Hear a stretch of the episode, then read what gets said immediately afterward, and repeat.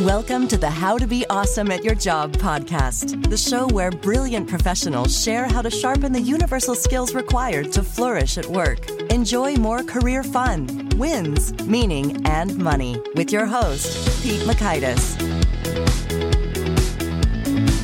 Hello, and thanks for joining us here for episode 651 with Sam Horn. If you've got some verbal conflicts in your world, some toxicity, some bullying, some yuck, Sam's got some pro tips and tools to help you with that. She is a keynote speaker, and I just love her memorable turns of phrases. That's a whole lot of fun. So you'll learn one, words to lose and words to use in a conflict.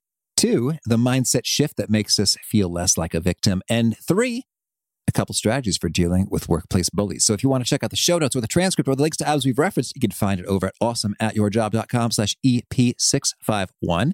And while you're at awesomeatyourjob.com, I recommend you check out some of our cool resources, such as the Gold Nuggets, which provides summary email wisdom from each of the guests. You can get them right on the day the episode releases, so you can hear a, a quick summary write up of, of Sam's insights, as well as access to the vault of all 651 such write ups. That's the gold nuggets at awesomeatyourjob.com. Now, here's Sam's story. Sam Horn is the CEO of the Intrigue Agency and the Tongue Fu Training Institute. Her three TEDx talks and nine books, including Tongue Fu, pop, got your attention, and someday is not a day in the week, been featured in the New York Times, on NPR, and presented to hundreds of organizations worldwide, including Intel, Cisco, Boeing, the U.S. Navy, Nationwide, and Fidelity. Big thanks to Sam for sharing her wisdom with us, and big thanks to our sponsors. Check them out. One sponsor to check out is LinkedIn Jobs. Did you know that you can post a job for free at linkedin.com slash be awesome? And with a fresh year, perhaps you're like many small business owners looking for some fresh insight and talent to make 2024 extra amazing. Well, LinkedIn Jobs has created tremendous tools to help you find the right professionals for your team faster and free. I love how they make it so easy with their promotion and selection tools. LinkedIn isn't just another job board. No, no, no. LinkedIn has a vast network of more than a billion professionals, which makes it the best place to hire. Here's some fun facts 86% of small businesses get a qualified candidate within 24 hours, and small businesses rate LinkedIn jobs number one in delivering quality hires versus leading competitors. You can post your job for free at linkedin.com slash be awesome. That's linkedin.com slash B E A W E S O M E, as in you are being awesome, be awesome, to post your job for free. Terms and conditions do apply. Here is Sam. Sam, thanks for joining us here on the How to Be Awesome at Your Job podcast. You're welcome, Pete. I'm looking forward to sharing some ideas with your listeners. Oh, well, I'm excited to, to hear your wisdom. You've written a couple books which are helping resolve an issue that our listeners have been asking with regard to difficult bosses and coworkers, how to deal with them well. And, and you've got a wealth of expertise. Maybe you could start us off by telling any particularly noteworthy stories about a bad boss or bad collaborators that uh, might make our jaws drop and uh-huh. captivate us. No pressure, Sam. well, you know what? The origin story for Tongue Fu actually does that is that uh, Dr. Ray Oshiro out of University of Hawaii had asked me to do a program on dealing with difficult people without becoming one ourselves. And at our first break, there was a gentleman, he didn't even get up to get a cup of coffee, some fresh air. He just sat there gazing off into space. Mm. And I was curious. I went over, I said, What are you thinking? And he said, Sam, I'm a realtor. He said, I would deal with some really demanding people, and they seem to think they can treat me any way they want to. I'm tired of it. He said, I thought you were going to teach us some zingers to fire back at people and put them in their place. Said, that's not what this is about. and he was the one who said, I'm a student of martial arts. He said, I've studied karate, taekwondo, judo. He said, what you're talking about is not about putting people in their place, right? It's about putting ourselves in their place so we can respond with compassion instead of contempt. And he said, it's kind of like a verbal form of kung fu, isn't it? Eureka, the perfect title. That's what it is. Tongue fu, martial arts for the mind and mouth. All right. Well, that's a great summary right there. It's like, it's not about zingers. It's mm-hmm. not about sticking it to them, mm-hmm. but you, you put yourself in their place and are able to respond with compassion. Could you give us an example of, of how that could play out conversationally? Oh boy, can I give you an example? So now, Pete, unless people are driving and listening to this, I hope they grab paper and I hope they put a vertical line right down the center and put words to lose on the left and words hmm. to use on the right. Because we're going to go right into what we face every day on the job. So on the left, put complain, right? Because we hear complaints, customers complain, coworkers complain. So put complain over on the left. Guess what we don't do when people complain? Explain. Put explain on the left because explanations come across as excuses. If someone says, Hey, this Zoom call was supposed to start at nine o'clock. Oh, I know. It's just we, some people are late. Nope. Explanations make people angrier because they feel we're not being accountable. Over on the right, put A train. When people complain, don't explain. Take the A train. A for agree. You're right. The Zoom call was supposed to start at nine o'clock. Apologize. And I'm sorry. We're running a few minutes late. Act. And I've got that information you'd requested. Let's jump right into it. Rock and roll. Do you see how the A train expedites complaints and explanations aggravate them? Mm-hmm.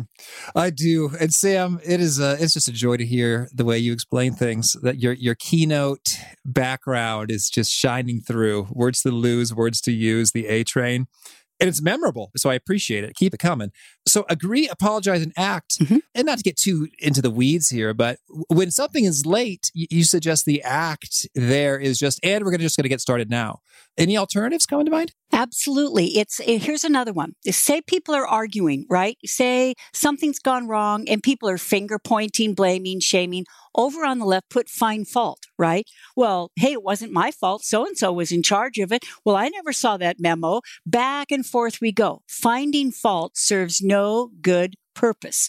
Over on the right, put find solutions. And when people are arguing and it is this blaming, shaming, interrupt them and then say these magic words. Hey, we could argue for the rest of the day. And that's not again get this done. Instead, let's figure out how we're going to prevent this from happening again.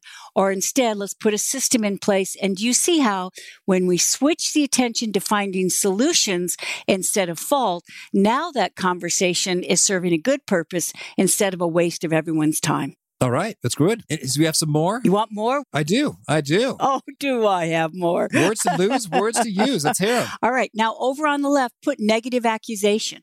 Say somebody says, You women are so emotional. If we deny a negative accusation, if we say, we're not emotional, uh oh, we just prove their point. If someone says, you don't care about your customers, and we say, we do too care about our customers, now we're proving their point, right? So on the left, instead of denying an accusation, over on the right, redirect an accusation. I'll give you two quick examples. I was speaking at a conference and a woman put her hand up in the Q&A and she said, "Sam, why are women so catty to each other? Ha ha. I decided to Don Draper that, Pete.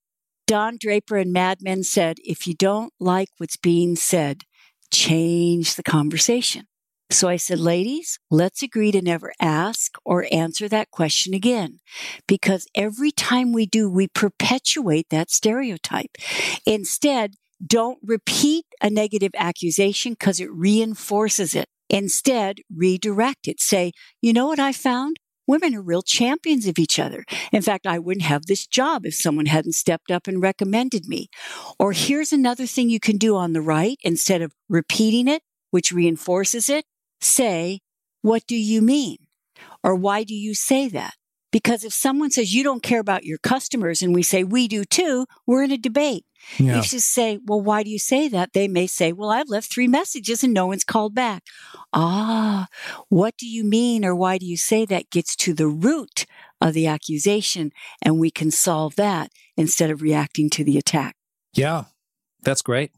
Okay. Well, so well, hey, if you got some more, we'll take them. Dude. okay, let's talk about when something goes wrong, shall we? All right. Okay, someone's made a mistake. Someone's dropped the ball, right? Isn't it true that that word should is right there on the tip of our tongue? You should have been more careful. You should have brought that up in the staff meeting. You should have asked George. He's handled that before. And yet the word should comes across as a critic. Mm-hmm. People will resent us even if what we're saying is right. So over on the left, put mistake. The word should punishes the past. No one can undo the past. They will resent us even if what we're saying is right. Over on the right, we're going to shape behavior instead of should it. And with these words next time, from now on, in the future. Because if we say from now on, if you have questions, please bring them up in the staff meeting because other people are probably wondering the same thing. In the future, if that happens, if you could, do you see how we're being a coach instead of a critic? We're shaping behavior instead of shaming it, and people are learning from their mistakes instead of losing face over their mistakes. Mm-hmm. Yeah, absolutely. Okay. Want more? Want more? Well, well, that's good. Well, so I, I guess I'm thinking about so these are great best practices in terms mm-hmm. of when you're just engaging, you're collaborating, you're talking to folks, and you've got your, your communication flowing. So great choices in terms of words to lose and words to use. I'm thinking now. Let's say, let's say the listener finds themselves in the in the victim seat or they are the ones being blamed. They are the ones people are finding fault with. They're they're getting some criticism that might even seem undue bully-esque just some mean some meanies. How do you recommend we we deal with the emotional stuff there and just sort of find our way forward effectively well, and, and, a lot of people find themselves in this situation these days, right, Pete? With COVID, you know, there's a lot of things happening. We have to enforce policies we don't agree with, or we need to tell someone there's nothing we can do, or we're thinking, hey, it's not my fault. Guess what? Over on the left, put the words, there's nothing or it's not my fault. Mm-hmm. Because if something goes wrong and people are blaming us and we're saying, hey, not my fault, nothing I can do, no way I can change it, do you feel that people are concluding we don't care? So over on the right, put there's something instead of there's nothing. And I'm really going to give you one of my favorite examples of this. My Aunt Kay is 80 years old and she still volunteers five days a week to go to her local hospital and to work from the four to eight shift. So I said, What's it been like these last few months with COVID? And she said, Sam, it's so stressful because we have a policy with only one visitor mm-hmm. per patient. And, you know, you can imagine these people, I'm the point of contact. They're taking all their anger out on me. And I said, Well, what's a specific example? And she said, Last week, a woman came rushing in. She held up her phone. She said, My daughter just texted. She's in ER. I need to see her. And so Aunt Kay called the ER and the nurse said somebody's already with the daughter. The mom could not get in to see her. Hmm. So the mother, understandably, goes ballistic and is taking all that anger out at Aunt Kay. Now, she could have said, Hey, you know, I'm not the one who did the policy. Don't blame me. Instead, she said, let me see if there's something instead of there's nothing that we can do. She called and she asked the ER nurse, who is with the daughter? It was the Uber driver who had brought her hmm. in from the accident. Well, they explained the situation to the Uber driver, thanked him. He left. The mom got in to see the daughter. And that is a shift in mentality. You use that word victim. And if we're being blamed for something that's not our fault, the more we think, hey, this isn't fair, don't blame me, the angrier we get at them and we perpetuate that.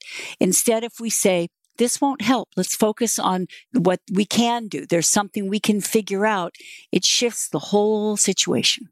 Yeah. And that's a great point in terms of like, even if it is, you are absolutely the victim, mm-hmm. no joke, an injustice has occurred. Mm-hmm. You are suffering unjustly due to the hostile aggression of another, like like a, a full blown victim work situation in which someone has said something wildly inappropriate at you. It's true that as you, if you continue to reflect on the fact that you have suffered an injustice, it's going to make you angrier. And by shifting your attention elsewhere, you can make some things happen. And I guess, of course, there's traumas and there's crimes and there's gradations here that kind of require some different responses. But yeah, that's a good thought in terms of I felt that as well as if I fixate on the fact that I am experiencing injustice, I just get real mad. And uh, it usually doesn't propel me into a helpful place in my own experience. You know, see, Pete, what you're referring to is why should we, right? Why should we take responsibility to try and be the one to solve this or to try and make this better? And let's use another real life example. I was interviewing a principal recently who, and you can imagine a principal these days, faculty's upset, students are upset, parents are upset, the school board's on them, right? It's a really hard job these days. And I asked her a situation where she was able, when someone was piling on her unfairly, how she had the presence of mind in pressure like that to be resourceful instead of resentful. And so she has a situation where there is a young man with a spinal injury and his grandmother is taking care of him. And yet they had a classroom on the third floor for third grade and this young man, and she had to tell the grandmother that he could not come to school because the elevator wasn't working and there wasn't an escape plan for him. She spent three mm. months dealing with the fire department, trying to figure out how to hack this. The grandmother is calling her almost on a daily basis, saying, I'm exhausted. I can't take care of this young man 24 hours a day, seven days a week. Now, her heart's going out to this grandmother. Her heart is going out to this young man. She's trying everything she can to resolve this. And finally, she had this epiphany. Do you know what she did, Pete? Tell me. She moved the third grade classroom on the third floor down to the bottom floor and solve the whole mm. situation. Now, by the way, I'm not being a Pollyanna because I'm not saying everything was perfect, everything went well. The teacher of that third grade class said, now, I'm not going to be with my peers. And that is true. It was not a perfect solution. And she asked the teacher, who do we serve? We serve the students, right? And it served the students to be able to have their third grade classroom on the first floor so that this young man could attend, so they also served the parent. And it was something that was in the circumstances was the best decision.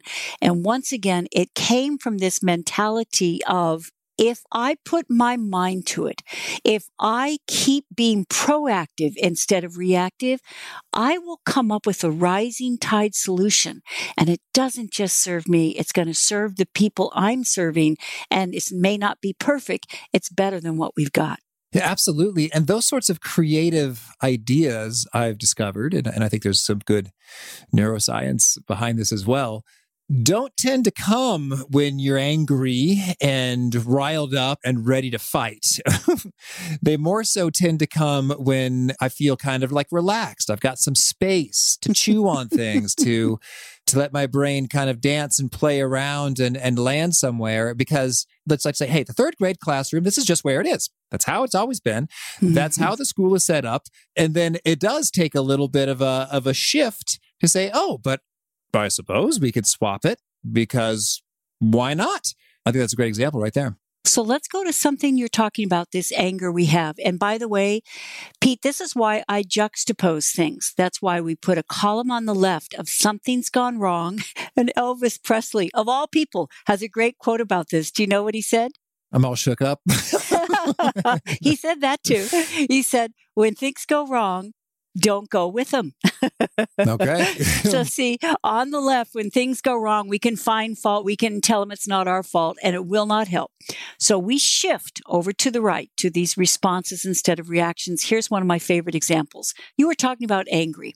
I often close my Tongue Fu programs with this quote from Eleanor Roosevelt. She said, No one can make us feel inferior without our consent. And I've adapted that with credit to her to say no one can make us angry without our consent. And there was a gruff construction boss, and he stood up and he said, Sam, you're pulling a Pollyanna with this one. He said, You have no idea the kind of people I deal with. He said, Do you mean if someone's yelling in my face, that's not supposed to make me mad? And there was a woman who stood up and she said, I'm a surgical nurse. She said, I agree with this because I've lived through it. She said, I deal with a neurosurgeon who's the most abrasive individual I have ever met. She said, he is a brilliant physician. He has zip people skills. She said, last year I was a fraction of a second late handing him an instrument in surgery. He berated me in front of my peers. He humiliated me in front of that team. She said it took all my professionalism just to continue with the operation and not walk out. She said, When I was driving home, I got so mad at him. I sat down at the dinner table. I told my husband what happened. I said, Oh, that doctor makes me mad. She said, My husband had heard this before. He said, Judy, what time is it? She said, It's seven o'clock. He said, What time did this happen? she said, Nine o'clock this morning. He said, Judy, is it the doctor who's making you mad? And he got up and left the table. And she said, I sat there and I thought about it and I realized it wasn't the doctor who was making me mad. The doctor wasn't even in the room. mm-hmm. She said, I was the one who'd given him a ride home in my car. She said, I was the one who'd set him a place at my dinner table. She said, I decided right there and then that never again was that doctor welcome in my home or in my head. And when I left the hospital, I was leaving him there and never again was I giving him the power to poison my personal life. And so I'm asking all our listeners, Pete, you know, who do we take home with us? Who do we give a ride to in our car? You know, who do we set a place for at our dinner table? And can we promise ourselves that we will leave that person at work?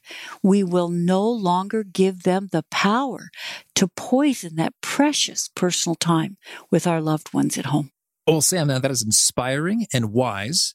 And usually like, well, heck yeah, I should not allow that person to co-opt my brain for that length of time. That's just silliness. so I think that that really installs some conviction you know, in our hearts. Like, yeah, I'm not going to let that happen anymore. That being said, when you know the rubber meets the road and you're in the heat of battle, it can be sometimes easier said than done. When when ruminations start to crop up, how, how do you recommend we you know put the kibosh on them? Oh, Pete, I love that question. That's the perfect follow up question, oh, well, right? Is I agree with you in theory. You know, how do I do it in practice? I wrote a book called Concentrate. Stephen Covey said it was, you know, the best book he ever saw in focus. And what you just brought up, we cannot not think about something, right? If we tell our kids don't run around the pool, what are they going to do? If I say mm-hmm. I'm not mm-hmm. going to get mad, what are we going to do? If we're an athlete and we say don't double fault or don't drop the ball, what are we going to do? You are right. Instead of saying, I'm not going to let that person make me mad, I'm not going to take that person home with me. Over on the left is what we don't want. Over on the right is what we do want. So it's called catch and correct. As soon as we become aware whether we are telling ourselves what we don't want, you better not be late again. Don't forget, stop hitting your sister, you know, don't get angry. That's over on the left. No, switch over to the right. What do you want? Well, you want to stay calm. You want to focus on what's right in your world. You want to look at this person across the table as if for the first or last time so that you see them and you are present to them instead of preoccupied with what happened 10 years before.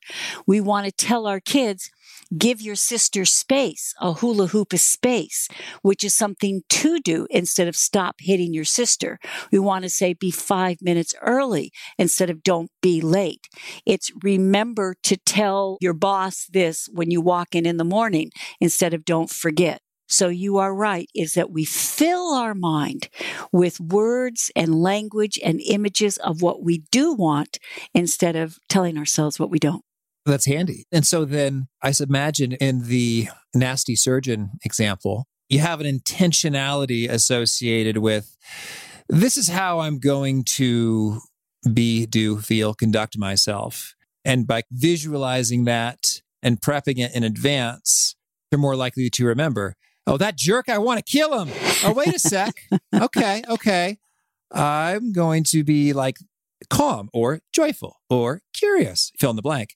And that's how we're going to roll as opposed to fixating on oh don't don't imagine stabbing him with a scalpel. Don't imagine you know cutting his finger off you know whatever. I'm getting really violent here oh, in the surgery room. And Pete, see, I'm a pragmatist as well. So if people are thinking, oh, this is this woo woo Pollyanna stuff, you know, what if this person is really egregious? What if what they're doing, I'm just supposed to ignore it? So here is the bottom line action we can take as well.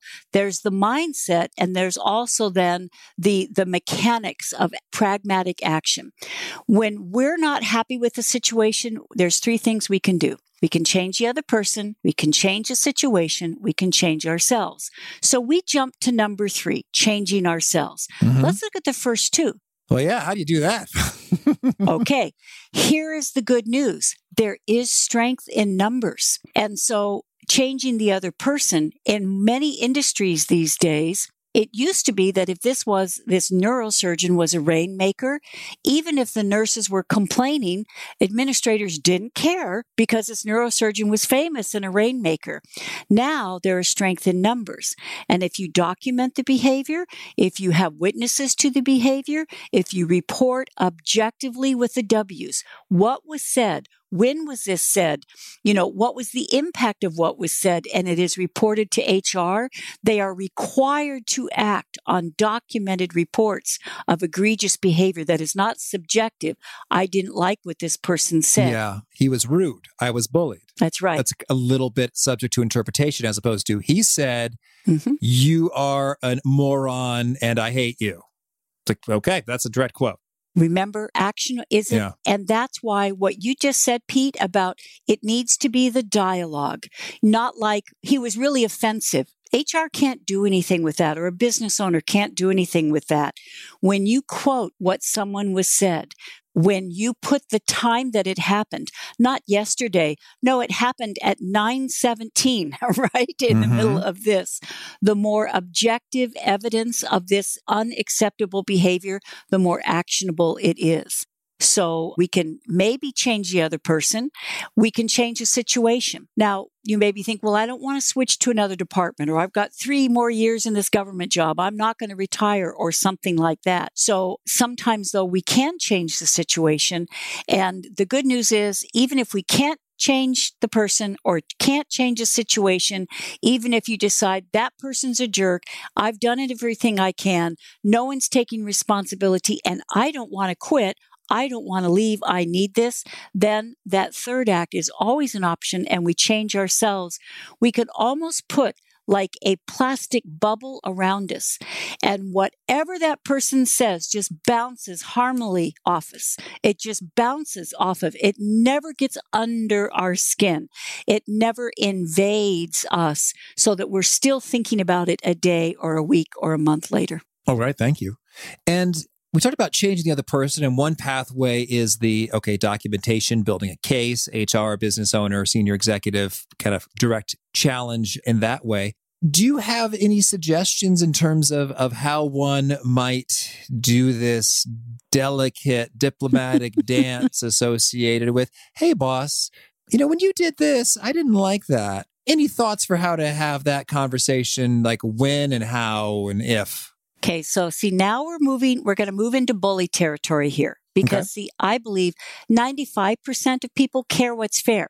I believe 95% of people have a conscience. They actually want to cooperate, they want a win win. Guess what? Five percenters, they don't want a win win. They want to win. They don't want to cooperate. They want to control. You know, they don't follow the rules. They break the rules because they know that it's going to get them what they want. So if we are dealing with someone at work and this person is a five percenter, and that means they have a pattern of violating people's rights, of not playing by the rules. It's not a one time they're not having a bad day. It's like they do it all the time on purpose.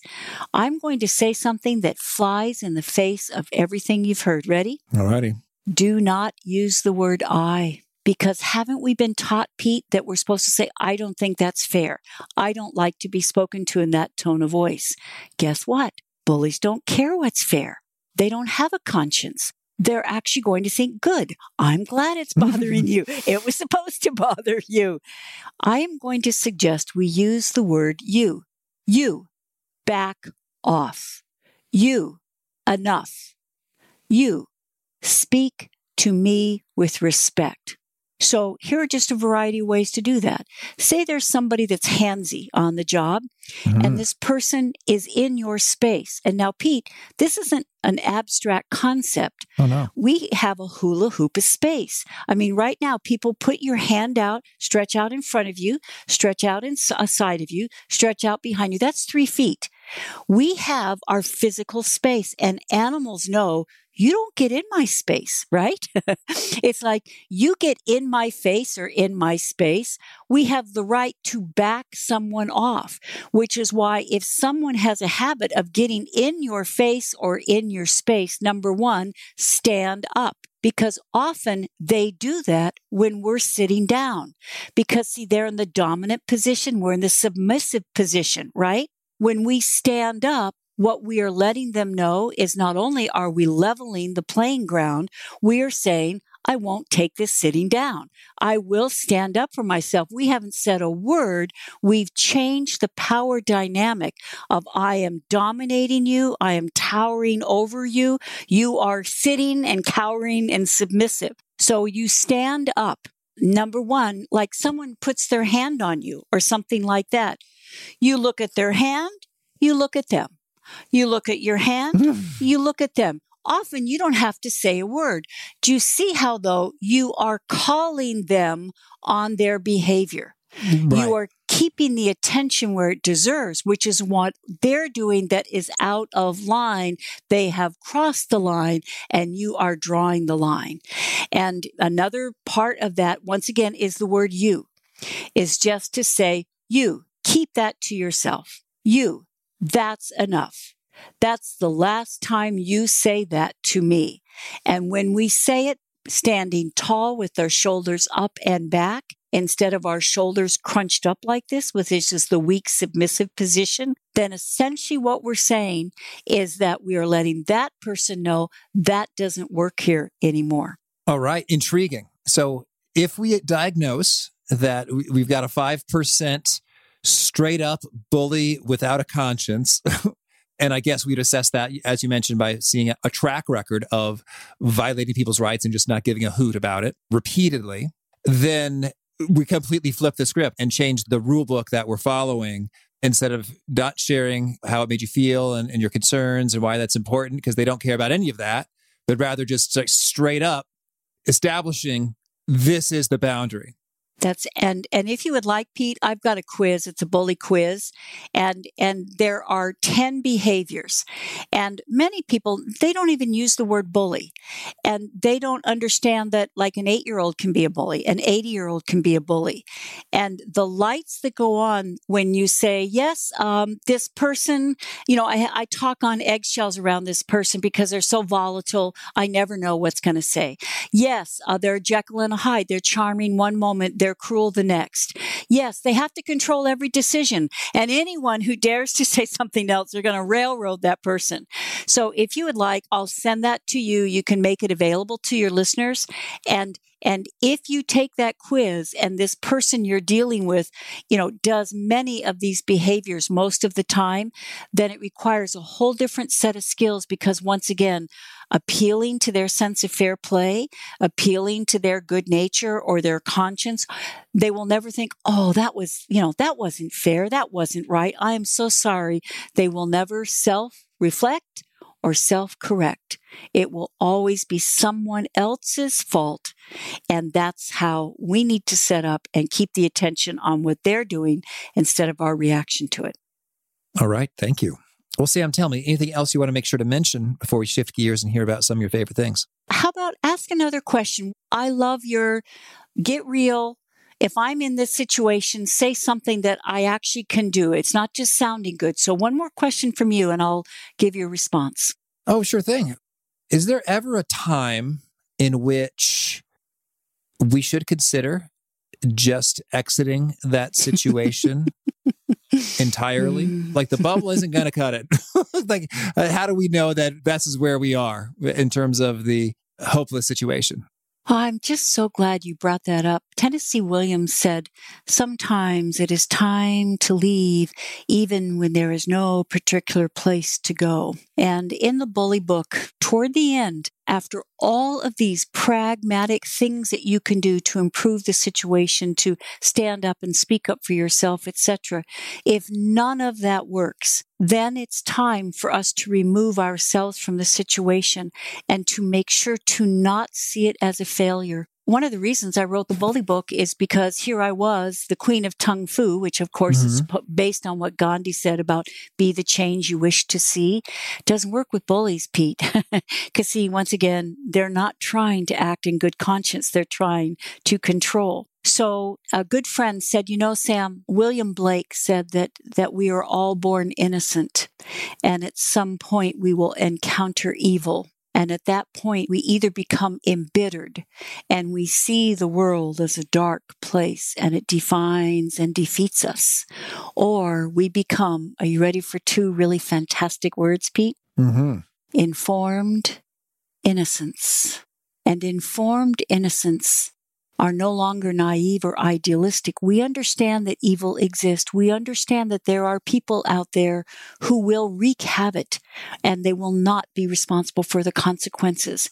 And that removing ourselves from the sphere of that individual is not defeat. It is us stepping up on behalf of what we believe. And that is that people treat each other with respect. People act with integrity. And if we have tried everything and this person is not not going to change and the situation is going to change, then I am going to remove myself from it and align myself with people who do act in integrity and do behave responsibly because that's how I believe life is supposed to be. All right. Thank you. Well, now could you share with us a favorite quote, something you find inspiring?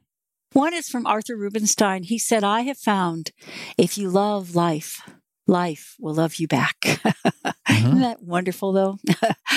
and uh, the other is from Katharine Graham of the Washington Post. And she said, To do what you love and feel that it matters, how could anything be more fun? And how about a favorite study or experiment or bit of research? I love podcasts. I believe angels whisper to a woman when she walks. And so I walk and I listen to podcasts. And that's my favorite research. And a quick example of that is uh, do you ever listen to Jonathan Fields' uh, Good Life Project by any chance? Oh, I have, yeah. Sure. He had Adam Grant on yesterday from, uh, with just came, you know, Wharton uh, organizational development guy, just came out with a brand new book called Think Again. And he said something counterintuitive and contrarian, which is one of the reasons I try to listen to podcasts that challenge my thinking.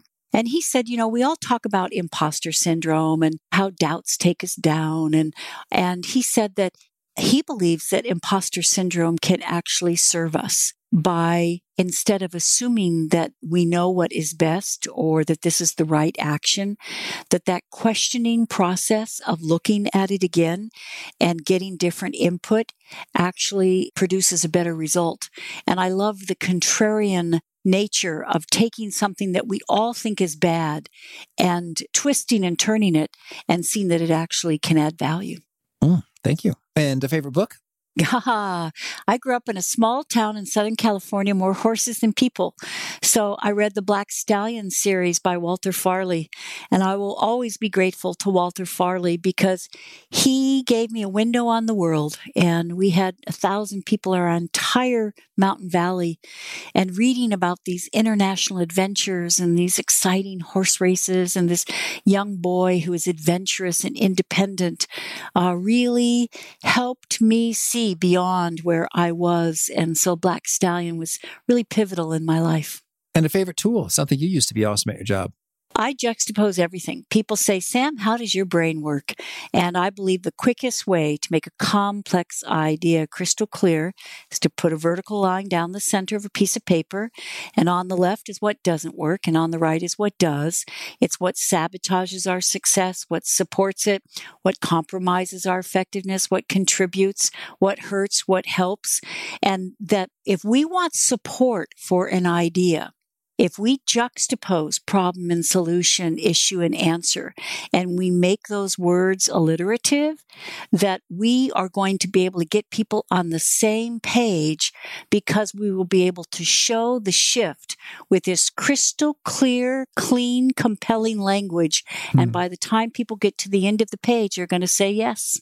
Okay. And is there a particular nugget you share that really seems to connect and resonate with folks? They quote it back to you frequently?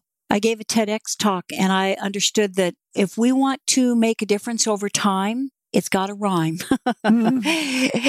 And so I said, if you want to succeed, you must intrigue. And I really believe that our career success depends on our communication skills and it depends on saying something that is so memorable that people can repeat it and act on it weeks or months, even years after they first heard it. Okay. And if folks want to learn more or get in touch, where would you point them? Well, they're welcome to go to our website, which is real easy to remember. It's samhorn.com. It's S A M H O R N. And I've got three TEDx talks there. We really try and make it so that if you go there, it's not just about my products and services. It's about, you know, boy, here's a post on how I can be repeatable and retweetable. Here's a post on a how, you know, that quiz on how I can deal with bullies. Uh, boy, here's those words to lose, words to use so that I can think on my feet and handle challenging people in the moment moment instead of thinking of the perfect response on the way home. Well, this has been a hoot. Sam, thank you for bringing the goods and best of luck in your continued uh, communication adventures. Thanks so much. I enjoyed it. I hope people found this inspiring and insightful and useful, Pete. I was intrigued with Sam's take there that no one can make you angry without your consent. And that really builds off of what we were talking about just recently with Chris Croft and happiness and how you choose happiness is indeed you do indeed have the power. I have the power.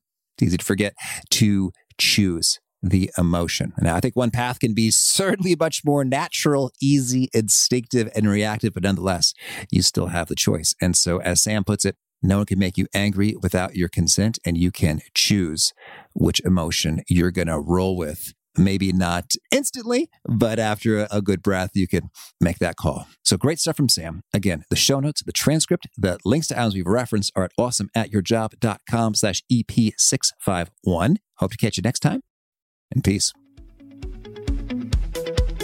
Thanks for listening. To get the most out of the show, we recommend two key things. First, check out the extra resources at awesomeatyourjob.com. You can find this episode's transcript and links, as well as the perfect episode for your situation. You can search the full text transcripts of hundreds of episodes or explore episodes tagged by topic and competency covered. Second, subscribe to the podcast and get future episodes automatically. You can subscribe by telling Siri and several other smartphones and speakers, subscribe to the How to Be Awesome at Your Job podcast, or by tapping subscribe in your podcast player of choice. If you'd like some extra help figuring out podcasts and how subscriptions work, visit awesomeatyourjob.com slash subscribe for guidance. Hope to catch you on the next episode of How to Be Awesome at Your Job.